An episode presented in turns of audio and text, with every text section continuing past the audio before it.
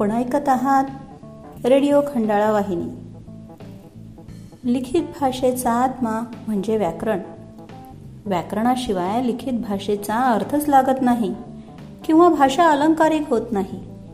आणि हे पल अलंकारिक भाषेचं रूप अतिशय देखणं असतं.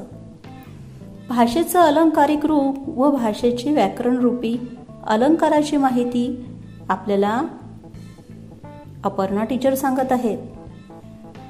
जिल्हा परिषद वरिष्ठ प्राथमिक शाळा भिलीच्या उपक्रमशील अध्यापिका सौ अपर्णा राजेश आमले आपल्याला सांगणार आहेत व्याकरणाविषयी माहिती. तर चला ऐकूया.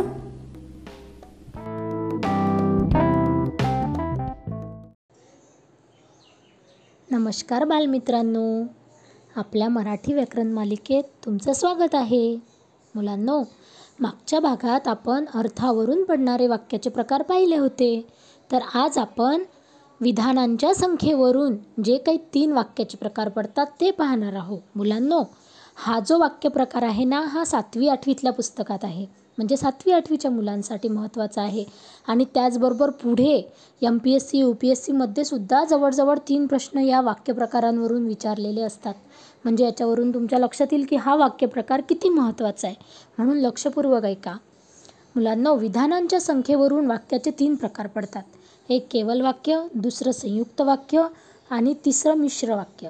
तर पहिलं केवल वाक्य याच्या नावातच याचा अर्थ आहे. म्हणजे केवल म्हणजे फक्त.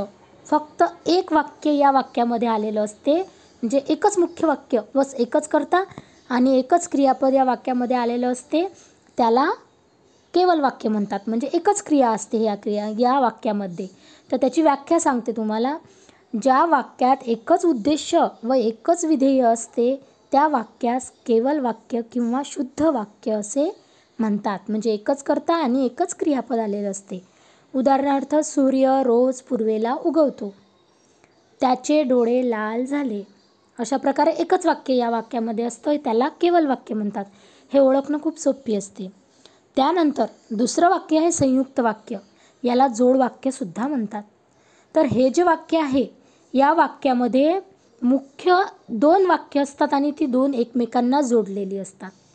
म्हणजे दोनही असू शकतात किंवा दोनपेक्षा जास्तही असू शकतात आणि ती एकत्र जोडलेली असतात. ती कोणत्या स कोणत्या कोणत्या शब्दाने जोडलेली असतात? तर आणि व शिवाय किंवा वा परी अशा शब्दांनी ते वाक्य जोडलेली असतात त्यांना संयुक्त वाक्य म्हणतात. याला जोड वाक्यसुद्धा म्हणतात. तर आता याची व्याख्या पाहू. जेव्हा दोन किंवा अधिक केवल वाक्य म्हणजे दोन किंवा अधिक कोणतेही वाक्य जोडलेली असतात त्यांना संयुक्त वाक्य असे म्हणतात. उदाहरणार्थ रूपाने अभ्यास केला आणि ती पास झाली. मरावे परी कीर्ती रूपे उरावे. अशी या वाक्याची उदाहरणे आहेत. त्यानंतर तिसरा प्रकार मिश्र वाक्य. याच्याही नावातच याचा अर्थ आहे की मिश्र मिक्स भरपूर वाक्य मिक्स केलेली असतात.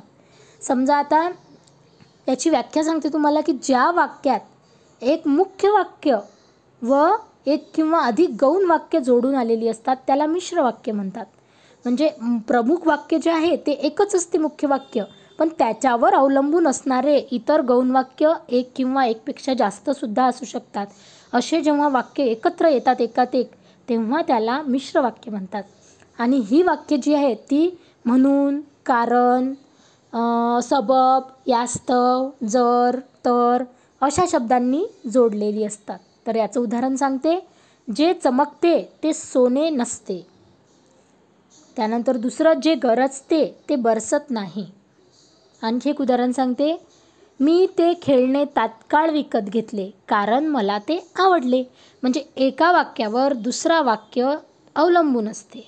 म्हणजे एक मुख्य वाक्य असते आणि त्याच्यानंतर जे येणारी वाक्य असतात ती गौण असतात. तेव्हा ते मिश्र वाक्य असते.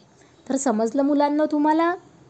पहा आज आपले वाक्याचे प्रकार पूर्ण झालेले आहेत. अर्थावरून पडणारे पाच आणि आज आपण विधानांच्या संख्येवरून पडणारे तीन अशी एकूण आठ वाक्य पाहिलेली आहेत. तुम्हाला समजली असतीलच.